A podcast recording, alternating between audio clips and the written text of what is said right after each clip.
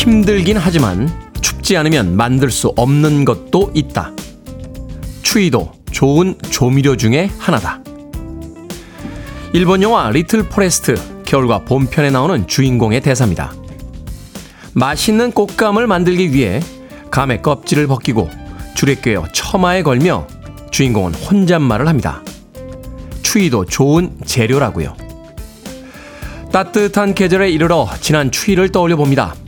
그 계절을 조미료 삼아 내가 만든 꽃감은 무엇이었을까 하고요. 어쩌면 그저 롱패딩의 지퍼를 목 끝까지 올린 채 발만 동동 굴러 그 계절을 낭비했던 것은 아니었을까 생각합니다. 한낮이면 여름의 공기마저 느껴지는 계절에 문득 지난 추위를 다시 한번 떠올려 봅니다. 5월 4일 목요일 김태훈의 프리웨이 시작합니다. The Cars의 음악으로 시작했습니다. Just What I Needed 듣고 왔습니다. 빌보드 키드의 아침 선택 김태훈의 프리웨이 저는 클 태 자 쓰는 테디 김태훈입니다. 자 기쁨님 테디 좋은 아침 출첵합니다. 최홍주님 굿모닝입니다. 테디. 제주에는 비가 무섭게 오네요. 라고 하셨고요. KM21300님, 좋은 아침입니다. 부산은 구름이 잔뜩 가라앉아 금방이라도 비가 쏟아질 것 같은 아침이네요. 하셨고요. 이영민님, 연휴 전날입니다. 캠핑 예약했는데 연휴 내내 비가 온다네요. 취소해야겠죠? 오늘 하루만 버티면 휴가, 콩님들 모두 힘내세요. 라고 비 소식과 함께 응원의 메시지도 보내주셨습니다. 호우특보가 내려졌죠. 어, 오늘 오후부터 시작해서 뭐 내일 모레까지 전국적으로 비 소식이 있습니다. 이 연휴 맞이해서 놀러 가려고 계획 잡으신 분들 계신데 뭐 연휴를 맞아서 놀러 가는 건 괜찮습니다만 그 이동하는 중간에 비가 올 때 운전들 조심하시고요. 사고 없도록 각별히 신경들 쓰시길 바라겠습니다. 자, 이영민님, 연휴 전날입니다. 아, 아 이영민님 건 읽어드렸죠? 6089님, 저도 약간의 추위는 조미료라고 생각하는 환경 미화원입니다. 더운 건 싫습니다. 오늘도 테디의 오프닝 잘 들었습니다. 라고 하셨는데, 어제 문득 일본 영화인 리틀 포레스트 보다가 추위에 곶감 만드는 걸 봤어요. 그러다 보니까, 그 추웠던 겨울에 예, 봄과 여름에 만들어야 될 맛있는 요리는 생각하지 않았지 그저 발만 동동 구르다 시간을 낭비한 건 아닌가 하는 좀 안타까운 생각이 들더군요. 어, 가을이 되고 겨울이 되면 똑같은 생각이 들겠죠. 이 봄과 여름에 조금 있으면 무더워지는 또 계절이 다가오고 있는데 그 계절만 보내자라고 발만 동동 구르지 말고 부지런하게 또 하루를 시작해 보도록 하겠습니다. 자, 청취자들의 참여 기다립니다. 문자번호 샵 1061, 짧은 문자 50원, 긴 문자 100원, 콩으로 무료입니다. 유튜브로도 참여하실 수 있습니다. 여러분은 지금 KBS 2라디오 김태훈의 프리웨이 함께하고 계십니다. KBS 2라디오. yeah, 김태훈의 프리웨이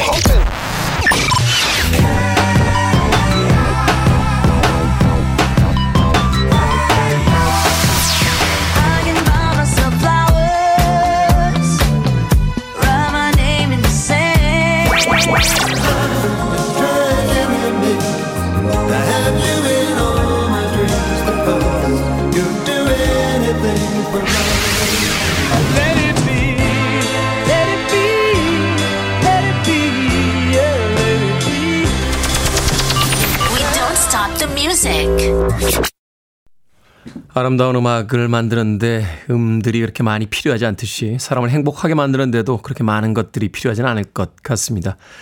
송윤숙님께서 신청해 주신 브래드의 If 듣고 왔습니다. 이 음악 들은 지 참 오래됐네요. 30년, 40년 정도 된 것 같은데 여전히 아름답게 우리들을 위로하고 또 때로는 기분을 좋게 만들어줍니다. 자, 7470님, 테디 주말에 친구들과 잘 만나고 온 신랑이 무슨 일인지 삐쳐서 5일째 말을 안 합니다. 혼자 풀어지게 놔둘까요? 제가 풀어줘야 할까요? 답답합니다. 라고 하셨습니다. 친구를, 친구들과 잘 만나온 신랑이 왜 삐쳤을까요? 내버려 두십시오. 남자들은 삐치거나 화났을 때요, 뭐 이렇게 옆에서 자꾸 말 시키는 거 별로 안 좋아합니다. 예, 물론 일반적인 경우에요. 예, 특수한 경우도 있을 수 있겠습니다만, 제가 지난 몇십 년 동안 경험해본 저희 종족들은 예, 뭔가 이렇게 입 꾹 다물고 있을 땐 옆 사람이 말 시키는 거 별로 안 좋아합니다. 내버려 두세요. 예, 인내와 끈기가 별로 없기 때문에 금방 풀립니다. 제가 장담하는데 한 일주일째 정도 되면은 풀리지 않을까 하는 생각이 드는데 친구들하고 싸우셨나요? 왜 그러셨을까? 아메리카노 모바일 쿠폰 한 장 보내드릴게요. 신랑이 삐쳐서 말 안 하는 동안 맛있게 커피 한 잔 하시길 바라겠습니다. 7470님. 자, 이종혜님, 테디, 저 오늘 웨딩 촬영이 있는 날입니다. 여자친구랑 사귄 지 딱 10년 만에 드디어 결혼식 날짜를 잡았어요. 그냥 조금 안, 안 믿겨지는 것 같아요. 오늘 웨딩 촬영하면 실감이 조금 나겠죠? 테디 축하받고 싶어서 가입 후 글 남깁니다. 축하해주세요. 라고 하셨습니다. 오늘 또 역사에 길이 남을 하루가 되겠군요. 오늘 굉장히 피곤한 날입니다. 아, 물론 기분 좋은 기념이긴 합니다만 웨딩 촬영 만만치 않아요. 평소에 잘 안 신던 구두 신고 이리 갔다 저리 갔다 또 포즈 잡겠다 하시다 보면 피곤해질 수 있으니까 양말을 조금 두꺼운 걸 신으셔서 발을 좀 푹신하게 하시고 또 촬영 감독님께서 이렇게 해라 저렇게 해라 하실 때는 민망해 하지 마시고 막 하셔야 빨리 끝납니다. 이종현님. 어찌됐건 오늘 웨딩 촬영 진심으로 축하드립니다. 롤케이크 보내드릴게요. 어, 결혼 10년, 10년 만에 드디어 결혼식 날짜를 잡으셨다고 하셨으니까 그 결혼 저도 축하해드리도록 하겠습니다. 박성진님, 호주는 매일 햇빛이 쨍쨍합니다. 프리웨이 듣다가 유심 데이터 다 써버렸네요. 하하하. 라고 하셨습니다. 호주는 햇빛이 쨍쨍합니까? 호주는 지금 가을이죠. 남반구니까. 이제 겨울로 가고 있을 텐데, 음, 여기는 여름으로 가고 있어요. 거기는 곧 추워지겠네요. 호주에 계신 거 하나도 안 부럽습니다. 뭐 며칠 비 오고 나면 또 쨍쨍한 햇빛이 서울에도 내리쬐을 테니까요. 박성진님, 유심 데이터 다 써버렸다고 하셨는데, 새 유심 사셔서 꼭 프리웨이 매일 들어주시길 부탁드리겠습니다. 자, 8178님과 장소영님께서 신청하셨습니다. 마일리 사이러스, Flowers.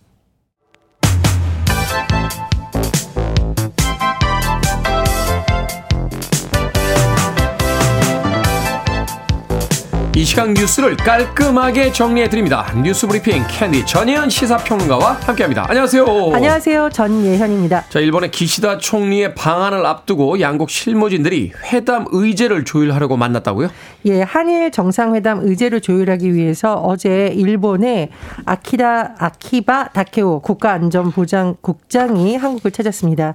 조태용 국가안보실장과 만나 7일에 있을 한일 정상회담 의제를 조율 중인데 사실 지금 우리 언론의 최대 관심사는 일본에서 이른바 성의 있는 호응을 할 것인가이죠. 여러 가지 측면에서 한번 살펴보겠습니다. 첫 번째로 역사 문제에 대해서 일본의 진정한 반성과 사과가 있을지가 관심사인데 다만 일본 언론의 보도를 보면 지난번 정상회담에서 크게 진전이 없을 것이라는 분석도 나옵니다. 얼마 전에 야당 의원 독도 갔다고 난리 부려놨는데. 그렇습니다. 제가 이제 그 말도 드릴게요. 네. 일본 교토통신에 따르면 기시다 총리가 이번 회담에서 역사인식 계승을 표명할 것이라고 하는데 이 역사인식 계승이라는 것은 역대 내각에 대해서 그 입장을 계승한다. 이건 사실 지난번 정상회담 때 나온 거고 우리 언론에서는 이게 두루뭉술한 표현이라고 굉장히 강하게 비판한 바 있죠. 이 부분이 어떻게 좀 달라질지가 관심사이고요. 두 번째 후쿠시마 오염수 방류 문제와 관련해서 어떤 입장이 나올지도 관심사입니다. 세 번째 말씀해 주셨듯이 한일 정상회담을 앞두고 지금 독도 문제가 다시 불거졌습니다. 민주당의 전용기 의원이 2일 독도를 방문했었는데 이에 대해서 일본 정부가 우리 정부에 공식 항의를 했습니다. 근데 이 항의 내용을 보면 굉장히 어이가 없는데요. 교토통신의 보도에 따르면 후나코시 다케이로 일본 외무성 아시아대한국 국장이 뭐라고 했냐. 다케시마, 독도를 말하는 일본 표현이죠. 다케시마는 역사적 사실과 국제법 측면에서 명백한 일본의 영토다라고 하면서 우리 정부에 공식 항의를 했다라는 거죠. 한일 정상회담을 바로 앞둔 시점에서 독도가 일본 땅이라는 억지 주장을 계속 이어가고 있는 상황입니다. 얼마 전에 구글에서 발표한 거 보니까 독도는 여러 가지 역사적인 어떤 기록으로 봤을 때 한국 땅인 것이 거의 확실하다. 뭐 이렇게 발표도 했는데 일본 사람들은 인터넷을 안 하시는 모양입니다. 어찌됐건 남의 집 올 때는 선물 가져오는 법인데 어떤 선물 가져올지 좀 기대해 보도록 하겠습니다. 자, 최고위원 리스크로 위계천 국민의힘 어제 윤리위원회 긴급 회의가 있었고요.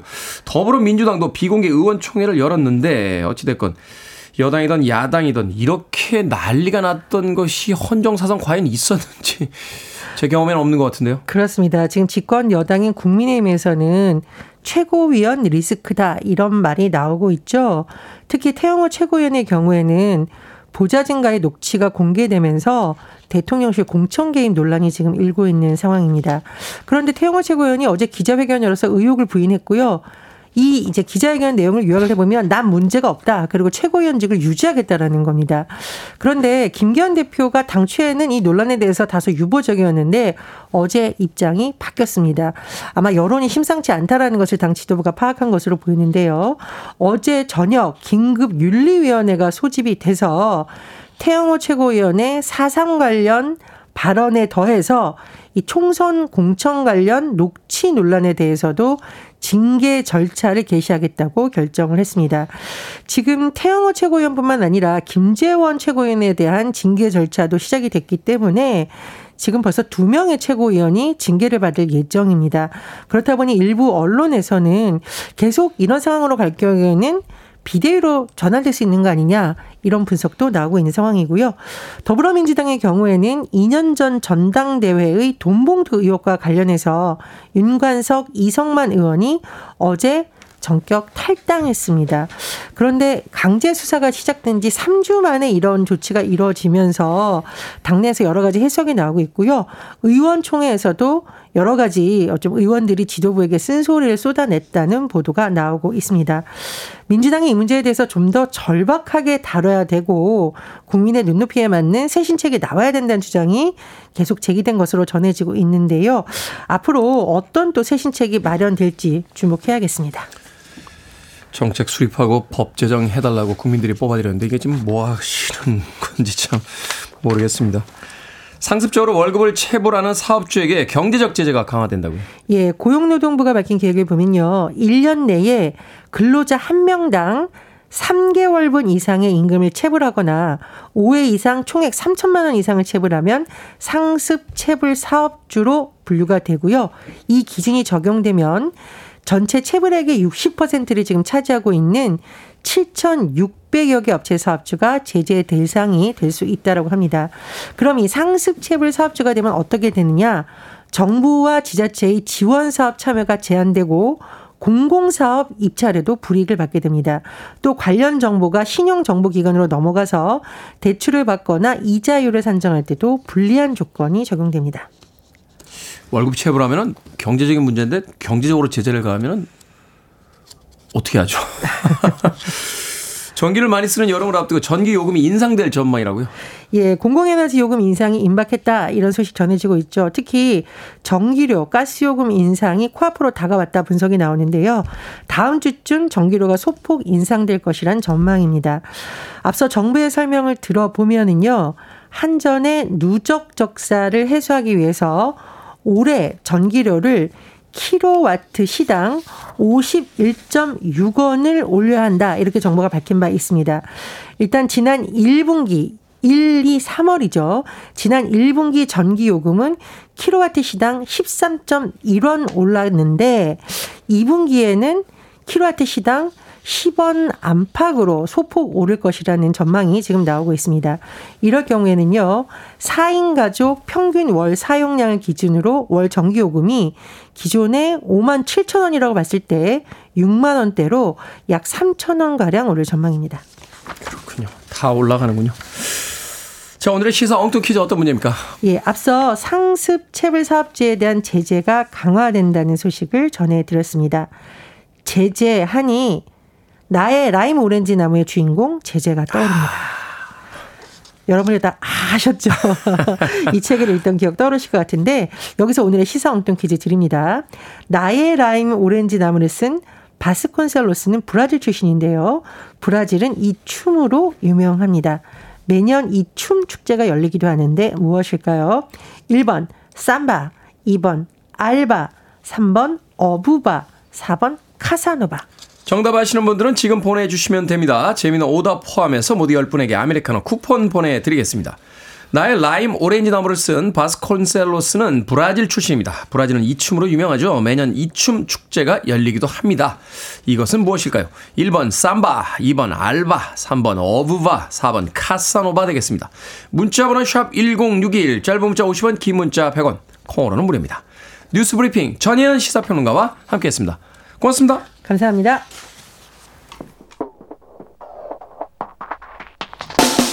마룬 5입니다. Harder to breathe.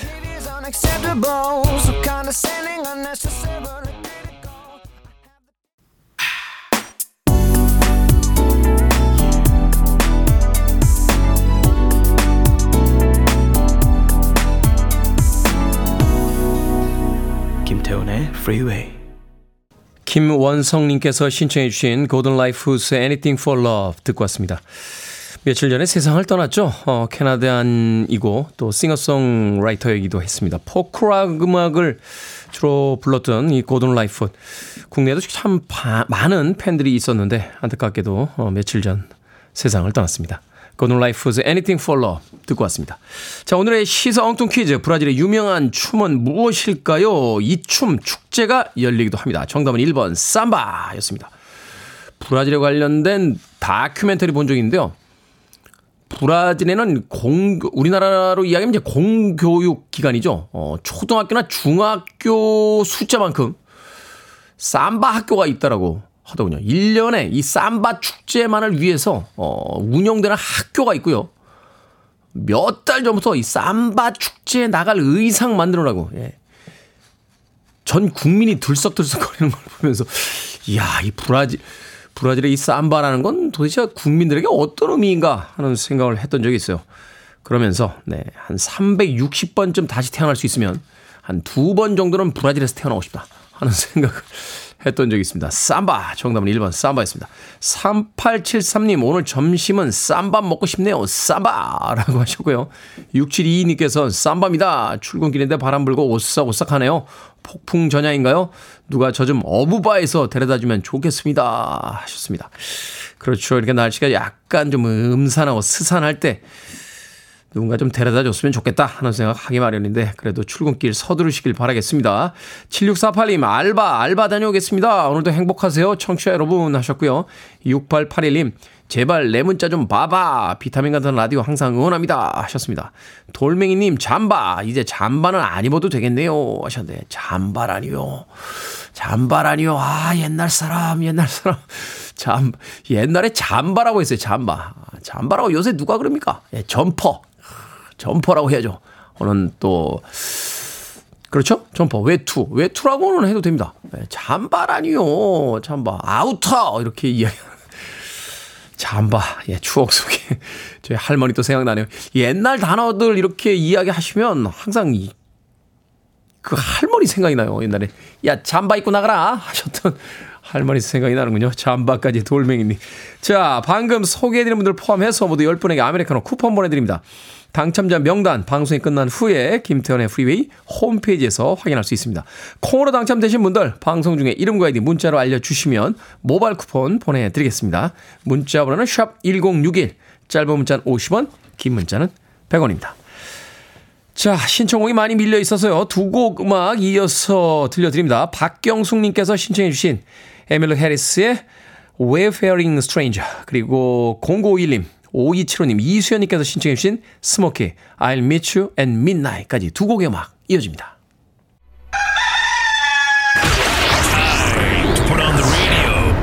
김태훈의 Freeway.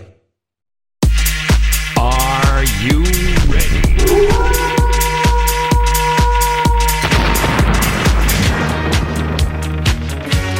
고민 타파의 시간. 결정은 해드릴게 신세계 상담소. Barbara Streisand. 3280님, 막내가 학교 들어가기 전에는 형과 한 침대를 썼는데 학교에 들어가니 각자 침대를 사달라고 합니다.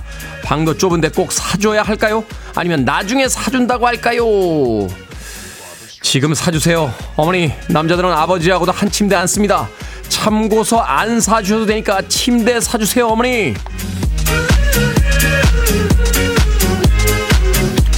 2348님, 14개월 된 우리 아기에게 어린이날 선물을 사줄까요? 아니면 두 돌 지나서부터 사줄까요? 두 돌 지나서 사주세요. 어머니, 14개월 된 아이가 뭘 알겠어요? 어머니 기분 좋으시려고 사시는 거잖아요. 나중에 사주셔도 돼요, 어머니.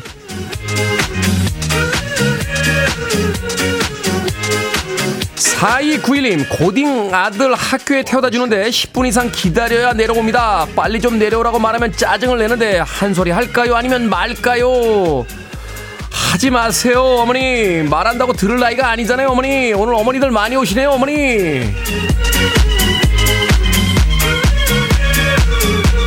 2992님, 아내가 혼자서 강원도 한 달 살기를 하겠다는데 보내줘야 할까요? 아니면 말까요?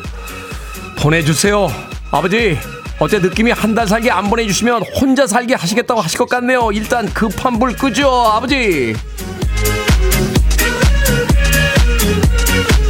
방금 소개해드린 네 분에게 선물도 보내드립니다. 콩으로 뽑힌 분들 방송 중에 이름과 아이디 문자로 알려주세요. 여러분의 고민 언제든 보내주시면 이 시간에 상담해드립니다. 문자번호 샵 1061, 짧은 문자 50원, 긴 문자 100원, 콩으로는 무료입니다.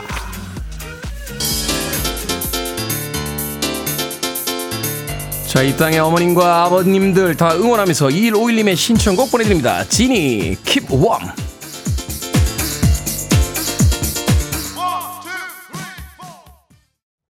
You're listening to one of the best radio stations around. You're listening to 김태훈의 Freeway.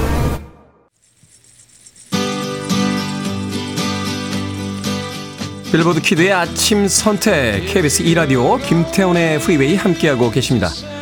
1부 끝곡은 5255님과 박향자님께서 신청하신 스캇 맥켄지의 샌프란시스코 듣습니다. 저는 잠시 후 2부에서 뵙겠습니다.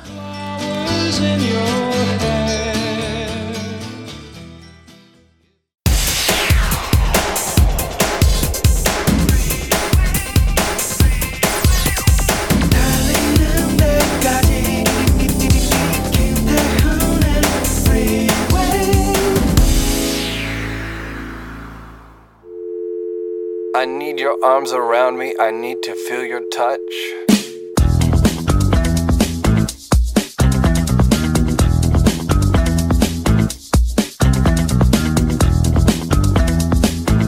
깻잎 같은 사람을 만나고 싶다. 실에 꽹 깻잎 뭉치처럼 뭉쳐 살고 싶다. 서로 떨어져 국수 수제비를 먹고 살다가도 만나기만 하면 서로 따끈한 쌀밥 한 술 산다고 우기며 깻잎을 얹어주고 싶은 사람. 아래 있는 깻잎 꼭지를 젓가락으로 잡아주고 싶은 그런 사람을 만나고 싶다. 깻잎 장아찌가 서로부터 잘 일어나지 않을 때 밑장을 지그시 눌러주거나 먹고 사는 일을 거들어주고 싶은 사람과 이웃하며 살고 싶다.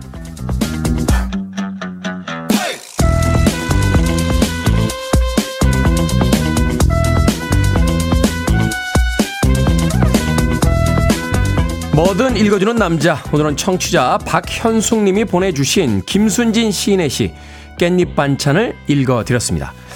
박현숙님, 깻잎 논쟁이 한창일 때 혼자 젓가락에 집히는 대로 두 장이든 세 장이든 깻잎을 먹었다며 올해는 꽁냥거릴 상대가 생겼으면 좋겠다고 하셨는데요.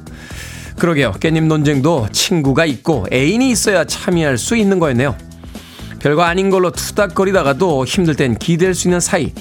그게 친구 아니겠습니까? 그러니 깻잎 잡아줬다고 화내진 맙시다. 클럽 누보의 Lean On Me 듣고 왔습니다. 김태훈의 프리웨이 2부 시작했습니다. 앞서 일상의 재발견, 우리의 하루를 꼼꼼하게 들여다보는 시간, 뭐든 읽어주는 남자. 오늘은 청취자 박현숙 님이 보내주신 김순진 시인의 시 깻잎 반찬을 읽어드렸습니다. 성순애님, 저는 오늘 아침에 깻잎 장아찌 먹었습니다. 밥맛 없을 땐 장아찌가 최고죠. 하셨는데, 야 하얀 쌀밥에 장아찌 하나만 있어도 맛있죠. 이은희님, 깻잎머리 하고 다녔던 어린 시절이 떠오르네요. 하셨습니다. 예전에 그 머리 참 중고등학교 그 여성분들, 학생들, 여학생들 많이 하고 다녔죠. 깻잎머리. 그거 어떻게 하는지 모르겠어요. 머리가 이마에 착 붙어가지고, 이렇게 한쪽 방향으로 깻잎 모양으로 만들던 그 머리 생각이 납니다. 김영미님, 상대방을 배려해주고 싶지만 상대방이 너무 얄밉게 나오니 내가 바보된 느낌이에요. 세상을 평화롭게 살고 싶지만 환경이 그렇지 않네요. 하셨는데. 남들이 그렇게 가건 말건 우리는 우리의 리듬과 우리의 높이로 갑시다. 김영민님. 김대수님, 깻잎 같은 신랑 만났습니다. 그리고 어제 깻잎 같은 아들도 만났어요. 너무 좋습니다. 하셨는데 축하드립니다. 김대수님. 자, 뭐든 읽어주는 남자. 여러분 주변에 의미 있는 문구라면 뭐든지 읽어드리겠습니다. 김태훈의 프리웨이 검색하고 들어오셔서 홈페이지 게시판 사용하시면 됩니다. 말머리 뭐든 달아서 문자로도 참여 가능하고요. 문자 번호는 샵 1061, 짧은 문자는 50원, 긴 문자는 100원, 콩으로는 무료입니다. 오늘 채택된 청취자 박현숙님에게 촉촉한 카스테라와 아메리카노 두 잔 모바일 쿠폰 보내드리겠습니다. 두 곡의 음악 이어서 듣고 왔습니다. 조나스 브라더스의 Sucker 그리고 원 리퍼블릭의 I Ain't Worried까지 두 곡의 음악 이어서 듣고 왔습니다. 김보배님께서 거봐요 형님 똑같다니까요 두 곡이라고 하셨습니다. 두 곡의 리듬이 흡사하죠? 어, 마치 한 곡인 것처럼 스무스하게 두 곡 이어서 들려드렸습니다. 자, 9499님, 제주는 어제부터 비가 계속 오고요. 토요일까지 비가 온대요. 짧게 놀러 온 거였으면 날씨 때문에 실망했겠지만 나름 비 오는 제주도 즐기는 중입니다. 라고 하셨습니다. 여행지에 갈 때 가장 중요한 게 날씨다 하는 이야기 합니다만 또 한편으로 생각해 보면 비 오는 여행지, 그 나름의 어떤 경험도 오랫동안 기억에 남지 않을까 하는 생각이 듭니다. 기왕 여행 계획 잡아 놓으셨다라면, 아, 비 와서 어쩌지라고, 어, 어쩔 수 없는 것으로 스트레스 받지 마시고요. 비 올 때는 어디 가볼까라고 조금 긍정적으로 또 생각을 바꿔보는 것도 이 연휴를 맞이할 때 우리에게 필요한 아, 또 태도이지 않나 하는 생각 해보게 되네요. 9499님, 짧게 놀러 온 게 아니었다라고 하시는 거 보니까 꽤 오랫동안 제주에 머무시는 것 같은데, 그럴 땐 또 맑은 날도 좋습니다만 비가 오는 것도 경험해보는 것 나쁘지 않죠. 부럽네요. 제주에서 비 오는 날 맞고 계신 거. 안정환님, 안녕하세요. 어제 몸이 너무 안 좋아서 와이프에게 하루 쉬면 안 될까? 약 먹고 출근하라고 해서 했는데, 와이프는 저 몰래 하루 연차 쓰고 집에서 쉬었다네요. 자기는 되고 저는 왜 안 되는 걸까요? 안정환님. 안정환님께서 몸이 안 좋으실 때 아내분께서 약 먹고 출근해. 라고 하시고 아내분은 월차를 내서, 연차를 내서 하루 쉬셨다. 그러니까 안정환님께서 약 먹고 출근하셔야죠. 아내분 연차 쓰고 쉬시는데 안정환님께서 약 먹고 쉬시면 그건 연차가 아니죠. 집에서 안정환님 챙겨야 되잖아요. 그러니까 안정환님은 회사로 가 주셔야 아내는 쉬는 게 되는 겁니다. 자, 둘 중에 한 명은 쉬어야 될 때 누가 쉬어야 될까요? 아내가 쉬어야죠. 우리 종족은 그런 행동을 하기 위해 태어난 겁니다. 안정환님. 그러니까 너무 억울해하지 마시길 바라겠습니다. 자, 4291님께서 고딩 아들이 몸짱한다고 닭가슴살만 먹습니다. 한참 커야 될 나이인데 걱정이네요. 자꾸 이야기하면 짜증내고 싫어하는데 어쩔까요? 하셨습니다. 아드님이 뚱뚱한가요? 어, 몸 만들 때요. 닭가슴살만 먹으면 몸이 안 커집니다. 예. 탄수화물을 같이 먹어야 이제 벌크업이 되고요. 나중에 몸을 키운 뒤에 예, 그 몸에서 이제 지방을 살짝 걷어내면서 이제 shape이라고 하죠. 왕자도 만들고 예, 몸에 이렇게 굴곡도 만들 때 닭가슴살만 먹는 겁니다. 아, 그때도 최소한의 탄수화물은 먹거든요. 바나나나 고구마 하나 정도는 먹는데 그것도 안 먹나요? 사이구님 몸을 만드는 건 좋은데 공부를 열심히 해서 어떻게 만드는지 제대로 알고 만들라고 아드님에게 꼭 이야기해 주시길 바라겠습니다. 닭가슴살만 먹으면 몸이 안 커져요. 자, 5354님, 안녕하세요. 매일매일 출근길에 듣는 애청자입니다. 문자 보내는 도전해보고 있습니다. 오늘은 정말 출근하기 싫으네요. 하지만 싫은 마음을 누르고 좋은 음악이 위안이 됩니다. 라고 하셨습니다. 5354님, 매일매일 출근하기 싫은 그 마음을 누르면서 출근하고 있는, 네, 우리가 챔피언입니다. 네. 갑자기 싸이의 노래가 떠오른 5354님에게 뭐 보내드릴까요? 어, 마카롱 보내드리겠습니다. 예, 달달한 마카롱 드시면서 출근하기 싫은 마음 매일매일 누르시면서 부지런히 출근하는 챔피언이 되시길 바라겠습니다. 샬린의 음악으로 합니다. I've never been to me.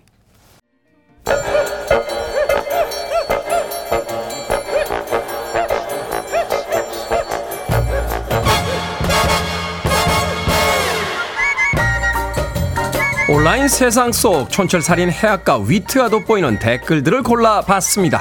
댓글로 본 세상.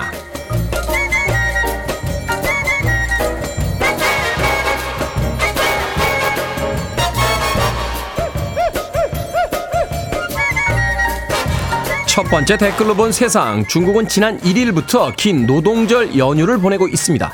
코로나 봉쇄가 풀린 후 첫 연휴다 보니까 관광지마다 수많은 사람이 몰리고 있는데요. 유명 등산로는 사람으로 길이 막히기도 했습니다. 어두워질 때까지 산을 내려가지 못한 사람들, 화장실에서까지 잠을 청했는데요. 사막 낙타 투어에도 사람이 몰려 사막에 신호등을 설치했다는군요. 이번 연휴 기간 이동한 인원은 2억 4천만 명. 관광 수익은 우리 돈 23조 원을 넘을 것으로 예상된다고 합니다. 여기에 달린 댓글 드립니다. 비키님, 어딜 가든 불꽃 축제 하는 날 여의도라고 생각하면 돼요. 상상을 초월할 만큼 사람이 많습니다. 로버트님, 낙타가 저렇게 많은 거 정말 대단합니다. 퇴근길 도로 위 자동차 행렬 같다니까요. 아, 중국의 이야기를 들을 때마다 진짜 생각해보게 됩니다. 중국은 진정 21세기의 아라비안 나이트가 아닐까요?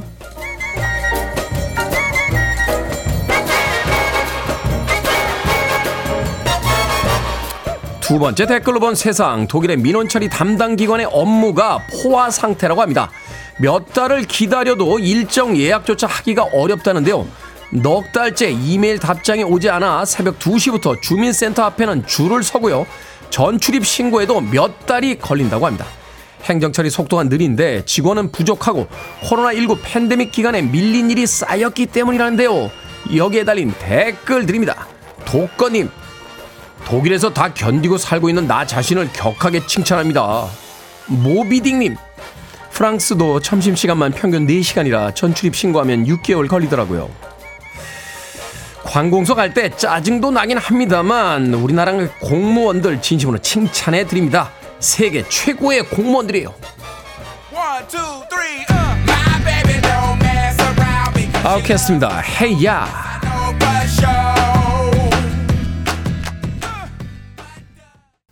your mine.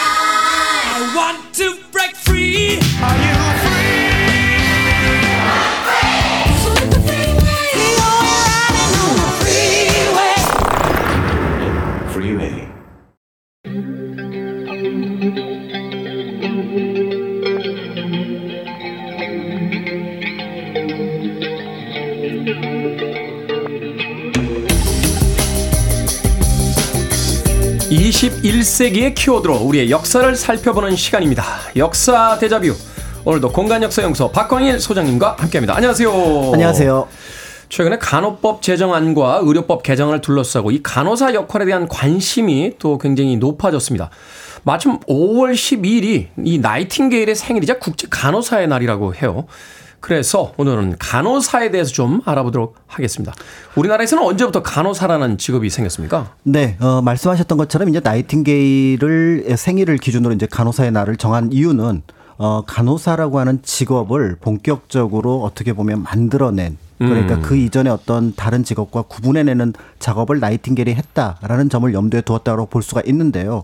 그런 면에서 이제 우리나라도 간호사와 관련해서는 이제 멀리 의녀를 떠올릴 수 있을 것 같지만 현대의 네. 간호사와 연결한다 그러면 서양 의학이 우리나라에 들어온 시기와 더불어서 어떻게 보면 현대적인 의미의 간호사의 등장 이런 것과 맞물려서 생각을 해보면 좋을 것 같습니다. 네.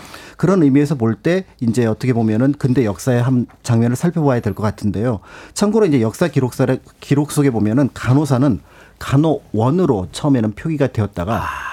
일제 강점기에는 간호부 음. 그러다가 다시 간호원으로 불렀다가 1987년 의료법 개정 이후로 이제 공식 명칭으로 간호사로 정해지게 됩니다. 그래서 그런지 몰라도 아직 까지 그 나이 드신 분들은 간호원이라고 부르시는 분들이 계신데 간호사가 정확한 명칭이죠. 그렇습니다. 그래서 네. 오늘 역사 기록을 얘기할 때는 이제 간호원이라는 얘기가 종종 등장하겠습니다만 네. 보통의 내용을 말씀드릴 때는 간호사로 말씀을 드리도록 하겠습니다. 그렇습니다. 이 남녀가 내외하던 시절 사실은 이제 옛날 사극 보면 이렇게 그 궁 안에 그 귀하신 분들, 분들 이게 맥 잡을 때는 이렇게 뭐 실을 이렇게 당겨가지고 실 실로 이렇게 손목을 직접 못 잡으니까 네. 뭐 그런 장면도 등장을 했었는데 그렇게 이제 남녀가 내외하던 시절 어떻게 여성이 이제 의료인으로 활동을 하게 된 겁니까? 네, 그래서 이제 그 부분을 살펴보기 위해서 결국은 이제 그, 그 1887년에 설립됐던 보구 여관이라고 하는 곳에 역사를 같이 살펴보면 좋을 것 같습니다. 보구 여관. 네, 그래서 지금도 이제 정동 제일교회 그 이화학당 가는 길 옆에 보면은 여기에 보구 여관이 있었습니다라는 조그만 표석이 아. 남아 있는데요. 한자를 풀어 보면은 결국은 이제 어떤 의미에서 보면은 보구 그러니까 여성을 보호하고 구하는 여관 음. 그러니까 여성을 위하는 집 병원 이 정도로 생각을 할 수가 있을 것 같습니다. 그럼 여성 전용인가요? 그렇습니다. 아. 그러니까 이제 1883년 4년 정도부터 이제 어떻게 보면 서양 의학이 들어오게 되고 거기에 대한 치료에 대한 효과가 많이 알려지게 되었지만 지금 말씀하셨던 것처럼 여성 환자들은 남성 의사가 그러니까 서양 사람을 만나는 게 굉장히 부담스러웠던 거죠. 네. 그러니까 이러한 분위기를 이제 파악했던 선교사들, 의료 선교사들이 이제 자신들이 운영하는 병원과 별개로 여성 전용 병원의 필요성을 느끼게 되었던 겁니다. 그런 면에서 이제 당시 그 처음에 그 의원을 운영하고 있었던 감리교단 스크랜턴 선교사 같은 경우는 본국의 교단에 연락을 해서 자금을 좀 지원해 주면은 여성 전용 병원을 만들겠다. 이렇게 이제 얘기를 하게 됐고요. 네. 그래서 이 보고 여관에서는 특별한 경우, 그러니까 의원이 의사가 갑자기 어디로 출타를 가거나 하는 경우를 제외하고는 보통 여성 의사가 이제 여성 환자를 치료하는 음. 그런 방식으로 이제 만들어지게 됩니다. 그러니까 당연히 이제 소문이 퍼지게 되니까 여태까지 치료를 못 받았던 여성 환자들이 많이 이제 들어오게 되는데요. 네. 어, 기록을 보면 이제 처음에는 한 여섯 개 정도의 온돌방을 가지고 시작을 했다고 합니다. 온돌방을 병실로 이제 쓴 그렇습니다. 네. 그래서 이제 평균 한 열 명 정도 많을 때는 한 서른 명 정도의 환자가 입원 치료를 했고요. 음. 나중에 이제 결핵 같은 전염성 환자가 들어오게 되니까 독방을 아. 만들기도 했는데 기록을 보면은 1년에 한 3천 명 정도의 환자를 와. 치료하고 그러니까 하루에 한 10명 안팎의 사람들을 계속 음, 보고 네. 치료하고 또 6천 건 이상의 처방 을 내렸다는 점에서 그렇게 큰 병원은 아니었지만 굉장히 파급 효과가 컸다 이런 것들을 볼 수가 있는데요. 그런데 이제 흥미로운 부분은 그 의사들이 표현했던 이 온돌방에 대한 평가입니다. 온돌방. 네. 그래서 온돌방은 방 전체가 하나의 침대라서 침대에서 떨어지는 것 이런 걱정 안 해도 된다. 그렇죠. 그 안에가 아, 실내니까. 아무리 굴러다녀도 떨어질 일은 없죠. 네. 그 다음에 이제 따뜻하기 때문에 병자한테 굉장히 좋았고, 음. 그 다음에 청결하고, 그러니까 청소하기가 편했기 때문에, 그래 소독하기 편, 편한 아. 곳이어서 운영하기가 좋았다. 이 평가를 같이 내린 것이 기록으로 남아 있습니다. 간호사 이야기하다 삼천포로 아니 이 표현 쓰면 안 되죠. 예. 옆으로 어, 살짝 엉뚱한 대로 이제 빠지는 그런 이야기는 합니다만 외국 분들이 이 온돌 엄청 신기하고 좋아하시더라고요. 그렇습니다. 그러니까 왜? 양말을 벗고 들어가는 그 실내라는 개념 자체가 낯선 데다가 신발 벗고 들어가는 네네. 특히 이제 좀 날씨가 추울 때 왔을 때 그 따뜻함 이런 음. 것들에 대한 감동을 하게 됐죠. 그러니까요. 이게 건축 하시는 분들이 한국은 그래서 이 건축 짓기가 쉽지 않대요. 네. 아파트를 만들어도 온도를 만들어줘야 되기 때문에. 자, 보구 여관에서 근무하던 우리나라 여성 양의사도 있었습니까? 네. 그래서 이 보구 여관 역사와 그다음에 이제 간호사 역사를 아직 살펴보진 않았지만 여기에 또 중요한 부분이 지금 말씀하셨던 우리나라 최초의 서양 의사 가 이제 여성으로서 여기에 근무했느냐 이런 부분도 이제 궁금거리가 궁금증이 될 수 있을 것 같은데요. 네. 실제로 1901년부터 1903년까지 미국 볼티모어 의학 의과대학을 졸업했고 평양 광해 의원을 거쳐서 보고 여관에 근무했던 의사분이 계십니다. 네. 바로 김점동 아, 김점동. 이라는 분인데요. 이제 여러분들이 자료를 이렇게 쭉 찾아보시면 우리나라 최초의 여의사 그러면은 두 분이 검색이 됩니다. 아, 그래요? 김점동, 박에스더. 그런데 아. 이두 분이 같은 분입니다. 아, 같은 분이세요? 네. 근데 잠깐만. 김점동인데 박에스더면 성이 달, 달라진 다르잖아요. 거죠. 네. 그러니까 그 이유는 원래 이제 김점동이라는 분이 나중에 세례명이었던 에스더를 써서 김에스더 이렇게 불렀었는데 네. 미국 가서 공부하다 보니까 남편 성씨를 따라서 여성들이 다시 이름을 붙이는 경우가 있습니다. 아, 그래서 미국은 이제 성을 바꾸죠. 그렇죠. 오. 그러니까 남편이 박 씨였기 때문에 박에스더. 그래서 이 두 개의 기록이 공존하다 보니까 네. 어떤 분은 서양 최초 우리나라 최초의 양의사 여성 의사가 김점동이다 박에스더라 이렇게 싸우시는 분들이 계신데 음, 음. 두 분이 이제 같은 분이라고 보시면 될 것 같고요. 흥미로운 부분은 어 1901년에 어 우리나라 최초의 여성으로서 양의사로 김점동이라는 분이 이제 탄생을 했는데 네. 우리나라 최초의 남자 양의사는 박서양을 포함해서 세브란스를 졸업했던 7명이 이제 등장을 하는 1908년입니다. 아, 그럼 우리나라의 의사는 여성이 먼저 된 거네요? 그렇죠. 오. 그런 면에서 이제 이 보구 여관과 관련된 의미도 조금 흥미로운데 자연스럽게 이제 여기 의사를 도와줄 간호사의 필요성도 동시에 생겨나게 됩니다. 네. 그래서 간호사가 없던 시절에는 한자로는 조사, 그다음에 영어로는 헬퍼 그러니까 음. 조사가 도와주는 사람이라는 의미를 갖고 있는데요. 이런 사람들의 어떤 열정적인 헌신을 통해서 그 병원이 운영이 됐습니다. 그런데 이제 문제는 의료 지식이 없다는 점에서 결국은 의사들로 볼 때는 한계가 있다고 여겼고 네. 그리고 결국은 어, 이 나라에도 간호사가 필요하지 않겠느냐 음. 이런 생각을 하게 됩니다. 그래서 이제 보고여관을 운영하던 감리교단에서는 옆에 마침 이제 그 세브란스가 생겼었거든요. 그 세브란스 병원이 장로교단인데 여기랑 손을 잡고 간호사를 양성할 어떤 그 커리큘럼 그 다음에 어떤 제도 이런 것들 좀 지원해 달라 이렇게 얘기를 하게 되면서 보고여관 안에 에드먼즈라는 사람을 중심으로 해서 1903년에 간호원 양성소를 설립하게 되면서 1903년. 우리 간호사의 역사가 시작이 됩니다. 아, 그렇군요. 오늘 새로운 사실을 많이 알게 되네요. 그러니까 1901년부터 3년까지 공부를 한 뒤에 돌아온 이제 김점동, 박에스터, 우리나라 최초의 의사인데 여성이 이제 그렇습니다. 최초의 의사였고 또 간호원 양성소가 1903년에 생기니까 남자 의사들이 이제 1908년에 처음으로 이제 등장을 했다라고 하잖아요. 그렇죠. 그 시기하고 조금 이따 말씀드리겠지만 여성 간호사의 등장하고 거의 시기가 비슷합니다. 그러네요. 간호사의 역사가 정말 엄청나게 오래됐다는 걸 다시 한번 알게 됩니다. 음악 듣고 와서 계속해서 어, 이 간호사에 대한 이야기들을 나눠보도록 하겠습니다. 어, 짬보님께서 마침 신청을 하셨는데 이 비틀스의 곡 중에서 Let It Be라는 곡이 있습니다. 이 곡에 등장하는 이제 Mother Mary라고 이 폴 맥카트니의 이제 엄마였다라고 알려져 있는데 간호사였어요. 자, 비틀스의 음악 Let It Be 듣습니다. 팝 역사에 길이 남은 불후의 명곡이죠. 비틀스의 Let It Be 듣고 왔습니다. 빌보드 키드의 아침 선택, KBS 2라디오, 김태훈의 프리웨이, 역사 데자뷰, 박광일 소장님과 함께 오늘은 간호사의 역사에 대해서 이야기를 들어보고 있습니다. 자, 앞서서 여성 전용 병원인 보구 여관이 이제 간호사를 양성하기 위한 간호원 양성소를 이제 설립했다라고 해 주셨습니다. 이 간호원 양성소 어떻게 운영이 됐습니까? 네, 어, 굉장히 이제 그 체계적으로 운영이 됐다라고 볼 수가 있는데요. 미국의 내용을 참고해서 한국의 상황에 맞춰서 운영한다라는 원칙을 세웠습니다. 네. 그리고 기한은 6년, 미국과 같은 교육기관을 선정을 했고요. 저학년과 고학년의 커리큘럼을 조금 나누어서 구분하는 방식으로 진행을 했습니다.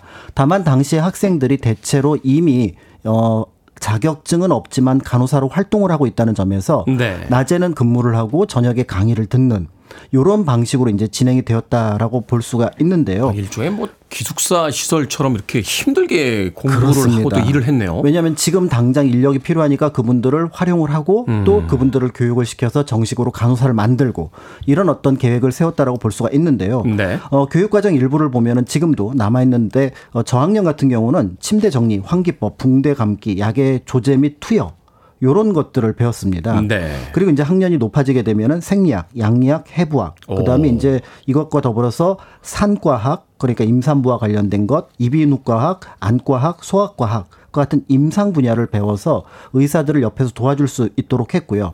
더불어서 간호사기 때문에 사실은 이제 많은 사람들을 만나야 되는 그런 어떤 직업에 있다 보니까 네. 영어, 한자, 수학 같은 기본 지식, 그다음에 이제 나이팅게일의 삶, 또 이제 기독교와 관련된 여러 선교 관련된 내용 이런 것들을 배웠기 때문에 굉장히 학습 분야가 치밀했겠구나 이런 것들을 짐작해 볼 수가 있습니다. 그러니까 가- 단지 의학만 배운 게 아니라 뭐 일반적인 어떤 상식적인 학문들까지 다 공부를 한 거네요. 그렇습니다. 더 나아가서 이제 인성과 관련된 것들을 같이 배웠다라고 볼 수가 있는데요. 네. 결국 나중에 이 그 간호원 양성소를 졸업한 간호사가 이제 어떤 외국인 들의 치료 또는 간호를 위해서 파견된 경우가 있었습니다. 그런데 그들의 실력, 그다음에 헌신에 굉장한 놀라움, 감탄을 했다라는 기록이 남아 있는데 실제로 이런 표현까지 했다고 합니다. 나는 그녀가 영국 요왕을 돌보기에 충분하다고 생각한다. 뭐 최고의 극찬이네요. 그러니까 그렇습니다. 최고의 간호사들이다. 맞습니다.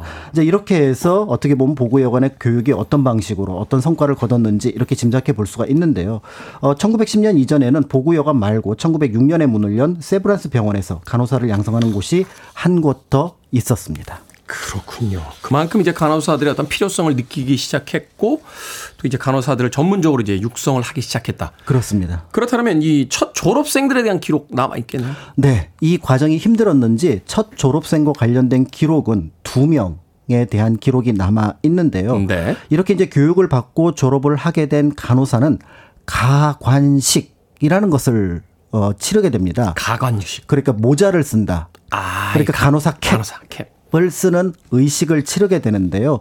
여기에 이제 1회 졸업생은 김마르다, 이 그레이스. 그러니까 세례명을 가지고 있으니까 김 씨와 이 씨를 가진 여성 두 분이 이 간호사로서 탄생을 했다라고 볼 수가 있는데 이 가관식에 무려 수백 명이 참여해서 축하를 해줬다라고 합니다. 네. 그러니까 그 당시로서는 굉장한 어떤 특기할 만한 일이었고 이날이 1908년 11월 5일이기 때문에 우리나라 최초의 정식 간호사가 탄생한 날이다. 이렇게 볼 수가 있습니다. 네.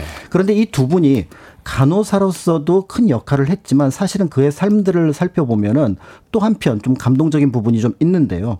예를 들어 김마르다라고 하는 분은 본명이나 나이가 알려져 있지 않습니다. 음. 어, 다만 여러 자료를 볼때 양반 천민도 아닌 평민 정도로 보이는데 외국 선교사들이 양반이나 천민은 보통 특기를 하거든요. 네. 그러니까 그 기록이 없다라는 건 그냥 평민이 아닐까 이렇게 보여집니다. 그런데 이 김마르다라고 하는 분은 원래 보구 여관의 환자였습니다. 아 환자였다고요? 네, 원래. 그것도 남편에게 심한 폭행을 당해서 아. 몸의 일부에 손상을 입었을 정도로 큰 상처를 입은 그런 상태로 이제 보구 여관에 환자로 들어왔는데요. 어 1893년에 이제 보구 여관 들어왔던 김마르다는 치료가 끝나고 나서 나 여기서 일을 하고 싶다. 음. 여기서 뭔가 사람들을 돕고 싶다. 이런 얘기를 하게 되면서 일단 그 간호사로서 활동을 하게 되다, 되다가 앞에서 말씀드렸던 것처럼 간호사 양성 기관이 1903년에 생기게 되니까 네. 거기에 이제 정식으로 입학을 했던 분위기도 합니다. 환자로 처음 인연을 맺었다가 이제 간호사 교육까지 받게 되는 네. 그런 어떤 김마르다. 또 한 명의 우리나라 최초 정식 간호사 이 그레이스는 어떤 인물입니까? 네, 이분은 조금 더 정확한 기록이 남아 있는 편인데요. 어, 대략 1883년생으로 이제 본명은 이보급 그리고 천민 출신입니다. 아. 노비 출신인데요. 어, 김마르다와 마찬가지로 이제 환자로 왔습니다. 몸이 불편해서 왔는데 네. 치료가 끝났지만 주인이 아 나는 이제 그 분을 그 사람을 우리 노비로 쓰지 않겠다. 음. 이렇게 어떤 의미에서 보면 거부를 한 겁니다. 그러니까 어. 오갈 데가 없는 상황이 되니까 이, 이 보업이라는 분은 역시 보고 여관에서 좀 일을 하게 해달라. 라고 얘기를 하면서 이제 일을 하게 되고 더불어서 앞에서 말씀드렸던 간호사 교육을 이제 실시를 하게 되니까 네. 거기에 이제 참여를 하게 되는데요. 그런 면에서 사실은 이두 분은 병원의 여러 일을 돌보기도 했지만 또 신앙심도 깊었고 그런 면에서 간호사로서 어떤 어, 자질이라고 하는 부분들이 이미 좀 갖춰져 있지 않았을까 이런 생각들이 듭니다. 그런 네. 면에서 1903년 간호 양성소가 생겼을 때 첫 입학생이 되었고 8년에 우리나라 최초의 정식 간호사가 되었다. 라고 알려져 있습니다. 야, 그런데 1903년에 입학을 해서 8년에 이제 정식 간호사가 됐으니까 교육 기간이 굉장히 그렇습니다. 굉장히 길었군요. 네. 자, 1기 졸업생은 이제 두 명을 소개를 해 주셨는데 2기부터는 졸업생들이 좀 늘지 않았습니까? 그렇지가 않았던 것 같더라고요. 아, 이 과정이 굉장히 어려웠던 것 같습니다. 그러니까 이제 간호원 양성소에서는 보면 이제 수업료가 있어서 이제 뭐 급료를 받아서 이제 수업료를 내기도 했었고 또 뭐 숙식이나 교재 등 같은 경우는 학교에서 제공을 해서 어떤 의미에서는 마음만 먹으면은 이 과정에 들어갈 수 있었을 것 같은데요. 이 과정의 선발 과정이 굉장히 까다로웠던 것으로 보여집니다. 네. 대략 한 30명 정도가 지원을 했다라는 기록이 남아 있는데 수습 과정을 시작한 경우가 15명이고요. 15명. 그다음에 정식 입학을 허락받은 사람이 7명. 그리고 오. 정식으로 졸업한 사람은 1기를 포함해서 3명. 앞에서 말씀드렸던 김마르다와 이 그레이스가 1기, 그다음에 2기는 김엘렌이라고 하는 어 3명만 졸업한 걸로 보여져서 아. 굉장히 교육 과정이 어려웠겠구나. 이런 것들을 짐작해 볼 수가 있는데요. 네. 앞에서 이제 김마르다 그다음에 어 이 그레이스 두 분이 굉장히 좀 처음에는 좀 불행한 삶을 살았다고 말씀을 드렸는데 뭐 환자로 왔었으니까 그렇습니다. 그런데 이제 그 뒤에 간호사로서 활동을 하게 되면서 이제 어떻게 보면은 조금 더 자신의 삶을 개척해 나가는 것을 보게 됩니다. 예를 들어서 김마르다라는 분 나중에 간호사 선교사로 활동을 하면서 두 명의 아이를 입양을 합니다. 음. 그래서 다시 가정을 꾸려 나가면서 자신의 어떤 역할을 사명을 이제 다하려고 했던 분이었고요. 네. 이 그레이스라고 하는 분은 나중에 이하영 목사라는 분하고 혼인을 하게 되는데요. 사실은 남편에게 내가 이 간호사 일을 할 테니까 이거를 계속 양해를 한다면 난 당신하고 혼인을 하겠다. 네. 이렇게 해서 허락을 받고 혼인을 한 다음에 1914년에는 의생 면허, 즉 의사 면허를 받아서 수원에서 의원을 열고 아. 활동까지 했다는 점. 그런 면에서 이제 근대 역사의 여러 장면들이 뜨거운데 이 간호사의 역사도 뜨겁고 거기에 있었던 두 분의 기록 역시 살펴보면은 굉장히 어떻게 보면 뜨겁게 살아갔구나 이런 것들을 알 수가 있을 것 같습니다. 간호사의 역사가 곧 근대의 어떤 여성의 신여성의 어떤 역사를 또 보여준다는 점에서 네. 이두 분의 또 역할과 또 그 생이 또 현재 우리에게 또 던지는 어떤 의미가 또 깊다라고 생각해 볼 수 있겠군요. 자, 역사 대자뷰. 오늘은 역사 속 간호사에 대한 이야기 공간역사연구소 박광일 소장님과 이야기 나눠봤습니다. 고맙습니다. 감사합니다.